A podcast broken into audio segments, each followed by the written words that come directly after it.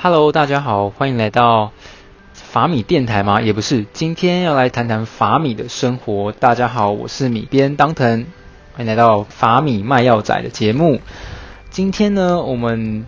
只有我一个人，没有来宾，然后也没有其他米边，就是我，就只有我米边当藤，今天来跟大家分享一下法米的生活。那今天呢，我要跟大家尬聊什么事情呢？就是呃，聊聊我的工作的选择。那相信前面的节目大家有听到，比方说像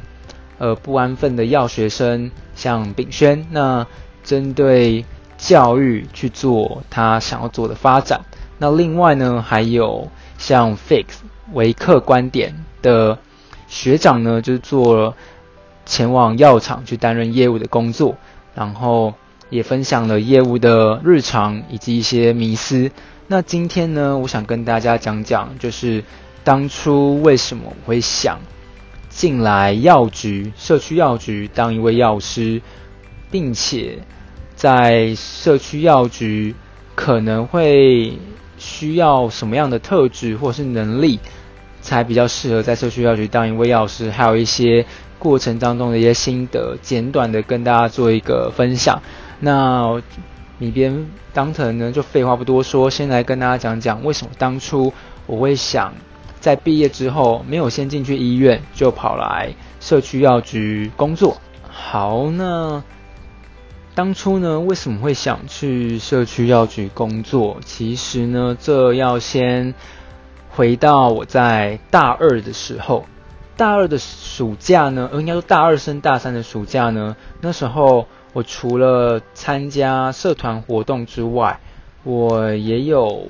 想说要找一个跟药学相关的实习或者是打工。那那时候我想到就是，诶，也许可以去社区药局看看，因为其实小时候在我家的楼下就有一家社区药局。那那时候常常去帮爸爸或妈妈去社区药局买一些东西啊，比方说买一些日常用品啊，或是一些简单的药品。那那时候就跟楼下社区药局的，像也讲学长，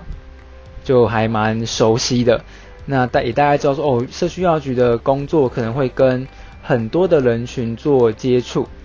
于是呢，就让我本身就还蛮蛮喜欢跟人做接触的。所以想说，那不如大二升大三的暑假就来找个社区药局的打工试试看。于是那时候就开始了我跟社区药局的缘分。那那时候我是去六张里，就在我们学校附近，只搭个接驳车或甚至骑个 U bike 就会到。那在那边就认识，也同样是北医的学姐，她他们就在那边经营一家社区药局，也是算是老药局啊，因为刚好。那个北医的学姐，她的儿子，也应该说她的媳妇，也是北医药学系毕业的，所以就他跟他媳妇在面经营这家药局。那一进去呢，就是首先当然你感受到就是说你有很大量的知识轰炸，因为那边他呃一进去，那你要先学习最基本就是调剂哦。先讲在那边调剂的话，我们调剂完是会再由他们学姐就药师做确认，double check 才会把药做归位或是发给病人，所以就是不是由我们亲自交付给病人的，对。然后这边比较我觉得比较有趣的地方在说，他们在那边的药局啊，他们药物上的分类啊，一般来说我们可能是最简单的分类就是按照药物学名的字首。或是有些商品名的字首 A B C D E 去做分类，不过那边呢，呃，学姐们他们是按照药理的作用机转来做分类，比方说像我们常见的血压药，可能有 ACEI inhibitor 或是 ARB 或是 CCB 等等，那他就会把 ARB 的放在同一个地方，CCB 的放在同一个地方，也就是说，当你在做调剂的时候，你必须要同时思考，你现在看到这个处方签这些药品，它是分别为什么机转，你才可以在相对应机转的位置拿到这个药品。也就是说，你在调剂的时候，就在同时去了解说这个病人到底吃了哪些药，而不是所谓的呃没有动脑、无脑的调剂。对我觉得这一点其实对当时我来说还蛮好的，因为当时其实大二升大三是刚接触药理没多久的一个阶段，所以其实会一直刺激你要去认真的念书，去思考说到底这个处方笺上有哪些药品，不断的刺激你去学习。所以我觉得其实这一点对当时我来说是还蛮好的。那另外一点呢，就除了学习上面之外，就是学姐们也会让，虽然说我们打工可能就是做基本的一些调剂的帮忙，或是一些呃货品的处理，不过他也会让我们去对，比方他们的客人或是病人做一些用药上的说明、卫教，还有一些生活保健上面的传递。那这部分学姐有让我们去做尝试，那那时候我就有跟很多的客人或者病人做接触。那在这接触的过程当中呢，你一开始当然觉得怕怕的，可到后面你接触久，就会习惯怎样去跟客人对话。那同时这也满足我就是当初喜欢跟人去接触、去沟通的一个个性。所以其实那时候我就对于这样的。打工的环境或者是形态，我就还蛮喜欢的。那那时候打工到后来，大概差不多大四，大四在准备国考的同时，我也在继续打工，只是说可能打工的时间就有稍微的减少。那直到呃国考结束后，然后去医院实习，我打工才正式结束。等下到现在，我还是有跟那边的学姐们有联络，甚至有时候一起吃饭。就很感谢当初有这样的机会，可以第一次去接触到真正的社区药局，还有就是有扎实的学习以及让我跟病人沟通的这个机会。对，那我觉得虽然说这一个打工的机会有在我的心中有先种下一颗社区药局的种子，不过呢，它在那时候或者是我医院实习结束之后，都还没有真正的发芽。要讲到真正的发芽呢，可能是要等到我从日本交换回来之后，然后前往成功岭去受替代训练之后，接着跑到罗东宜兰罗东当消防役，在那边发生的种种事情，才真的让我的种子发芽，最后呃完训，就是退伍之后选择去社区要去工作。好，为什么会说到这跟我去罗东当了一年的消防役有关呢？其实，在罗东那一年呢，消防役嘛，其实你会遇到很多你平常真的都遇不到的事情，而且呢，会跟很多很多不一样的人接触，还有沟通，甚至还会看到很多。你平常看不到，比方说一些社会底层发生的事情。好，那可能听我这样讲，你不会没有画面可以想象。那我就先讲，呃，我觉得让我最震撼的几件事情好了。我觉得第一件事情是我去了消防员之后，我看到了只会在电视上看到的事情。各种不同的自杀方式，比方说像跳楼，或者是烧炭、开瓦斯、喝农药、吃安眠药、割腕、上吊等等，甚至有同梯的见到跳那种卧轨、跳跃台被火车撞，这些方式我们都看过以及听过。那其实这就给我当初一个很大的震撼，就是这些其实只有在电视上看到的事情，那现在活生生的出现在我面前，甚至我还要就是呃跟着他到医院，然后进行抢救，所以这就让我跟不管是跟自杀人或者他的家人有更进一步的接触。哦，为什么这样讲？是因为呃，我们在消防役的过程中啊，其实我们有主要两个，呃，比较主要两个任务，一个是救灾，一个是救护。那救灾就可以想象，就是比方说发生火灾啊，那我们我们当然不会进火场，可是我们会帮消防员去布水线，还有做一些就是其他的杂物去协助消防员进入火场救火。那另外我们比较大成分的业务就是所谓的救护，所以在我们进去之前，我们一定会先考到 ENT 的初级救护员的证照。那甚至我之后有去考 ACLS 高级心脏救命术的证照。那进去之后呢，我们考完之后才可以真正的上救护车去做救护。那其实，在救护车这个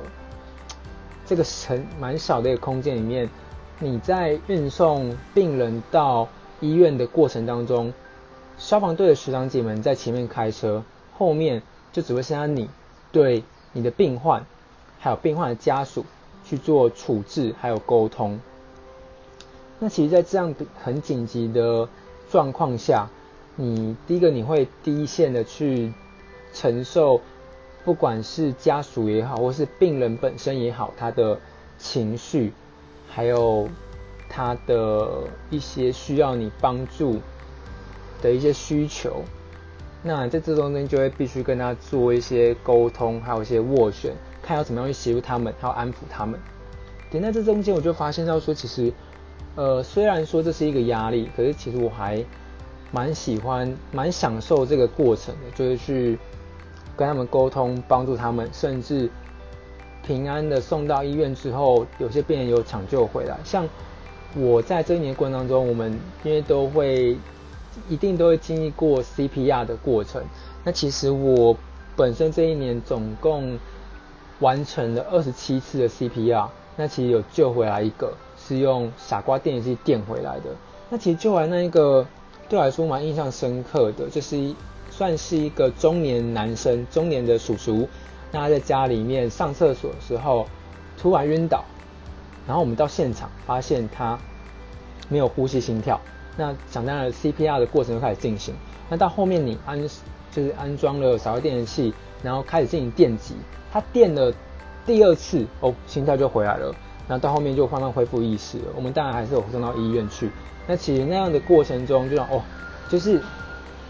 真的有用到 CPR，真的把人救回来，那个成就感就会让你就是整个很享受，那就觉得就是你做的东，你做的事情是非常有意义的。对，所以其实，在那一年这样子接触不同的人事物的过程中，就让我觉得跟当初在社区药局打工做的事情很像，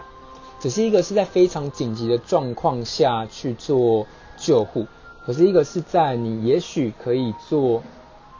预防药物上面去跟病人做沟通喂教，让他也许可以按时的服药，做一些生活上的改变，就可以避免后面他也许。因为心肌梗塞或是一些其他的事情疾病，而必须要被送到医院做抢救的状况。对，所以其实经过这一年的过程，我觉得让我有想要去社区药局工作的念头就开始萌芽，这个种子就开始慢慢的发芽成长。对，那到后面我真的退伍之后，开始去做。工作上的选择，不管是去医院或是社区药局，那时候我就就是有还是有一些彷徨了，因为毕竟我之前实习的医院是在亚东医院，那其实亚东医院对我来说，它的临床教学真的非常的扎实，那加上那边的环境跟气氛，还有学习的风气，我觉得是我蛮喜欢的，对，所以那时候我就在医院跟一般的社区药局有做一些挣扎。那为什么后来我还是选择去社区药局？是因为当初在医院有一个临床药师学长，他中国医毕业，然后当初在台中先进了药局，然后在药局待了差不多三年到四年的时间之后，才回来医院工作。那其实老傅，我那时候问他，就是对于这样的选择，他有什么样的想法？其实不管你。在应该说，在学习跟读书这方面来说，不管你是去医院或者是去药局，主要还是就看你自己到底要不要学习。虽然说医院一样会给你很多的资源，甚至上课、晨会、报告，去逼逼迫你，还是逼迫你，就让你被动、很被动的去学习。可是其实学习这件事情都是在超支在个人。所以其实你在社区药局，你还是可以去学习，你还是有很多的工会的课程或线上课程，甚至书可以去做训练跟做研习。对，可是呃，就是社区药局跟医院，我觉得比较大的差异在说，医院可能它有一个保护伞，也许你先进了医院之后，你可能习惯了那样的环境生活，那也许就不会再去别的地方做发展。可是你先进了社区药局，在这样的环境，你跟了很多病人做沟通接触。还有就是，相对于医院，是你不是一个保护伞的状况下，因为你在外面工作，那这样其实可以刺激你很多的想法。不管你最后是会继续留在社区药局工作，或者是离开社区药局，像学长一样回到医院，或者去其他地方，这个都会是滋养你的一个养分，因为你不会比相对来讲，可能比较不会安于现状，而会去有更多的发展，而且也有比较大的弹性。所以那时候我最后才。选择先去社区药局工作，一方面是跟徐阳讨论完的想法，还有加上我在大学打工以及消防业的过程，所以我最后才选择去了社区药局工作。对，那去了社区药局呢，其实就讲到前面很重要，就是你的沟通，就你个人的整个特质，你喜欢跟人家沟通，喜欢做卫教，然后喜欢。不管是聊天、讨论、交流，如果说你喜欢做这样的事情的话，其实我觉得还蛮适合在社区药局工作的，因为你每天都一定会碰到各种各样的病人或客人，那他们一定会有各式各样的问题，会想要跟你询问、讨论、交流。不管是其实遇到问题蛮多种的，不管是用药上的问题、疾病、身体状况，甚至他的心灵，比方说他可能会跟你讨论。他的情绪管理、家里的压力等等的，还有朋友啊、感情啊、亲情啊等等各种不各式各样问题，都有可能跟你讨论。你就会可能跟他到面的关系会像朋友，甚至有些会比较像家人一样的感觉。所以我觉得，如果说你是喜欢这样的感觉，而且喜欢跟人家交流沟通的话，我觉得蛮适合来社区药局当药师。因为像我个人就慢慢 enjoy 这样的一个感受。所以其实，在社区来当药师，我觉得还到目前来说啊，我觉得还算蛮开心的。对，一方面可以跟这些人做交流，照顾他们的健康；然后一方面就是我觉得对我来说时间比较弹性，不然我怎么可能现在还可以跟着伙伴们一起来经营法米药学教育这个平台？对，好，那呃，今天我想时间也晚，因为反正米边每次都是。呃，不是一大早，不然就是很晚很晚的深夜来录 podcast。对，那我想今天的分享我就到这边。今天也跟大家讲，就是我可能当初为什么会选择药局工作的一些起心动念，然后到现在在药局上班，可能在药局上班有需要哪些特质。那之后如果有机会的话，我会在法米生活继续跟大家分享在药局过程当中遇到的人事物，不管是我遇到很特别的案例。或是我帮病人或客人解决什么样特殊的问题，还有一些药局相关，比方像保健食品的一些知识，还有一些疾病的一些应用学习等等的，甚至一些经营管理上的一些想法，我都会在之后法米生活的部分来跟大家做分享和讨论。那今天感谢大家米粉们与我在这个 podcast 节目深夜中空中相见，我们之后呢就是也会有。更多，呃，精彩、丰富、有趣，不管是法米电台的经验，还有法米生活的一些尬聊，还有甚至法米新闻，我们随时 update 一些医药新知来跟大家做分享。那当然，如果大家呃有一些想要跟我们合作，或是一起录 podcast，或者是有些东西需要我们帮忙的，也不吝就是可能写信来寄信，或是直接私讯粉专跟我们做讨论。我们都很乐于跟大家分享。好，那今天的 podcast 就到这边，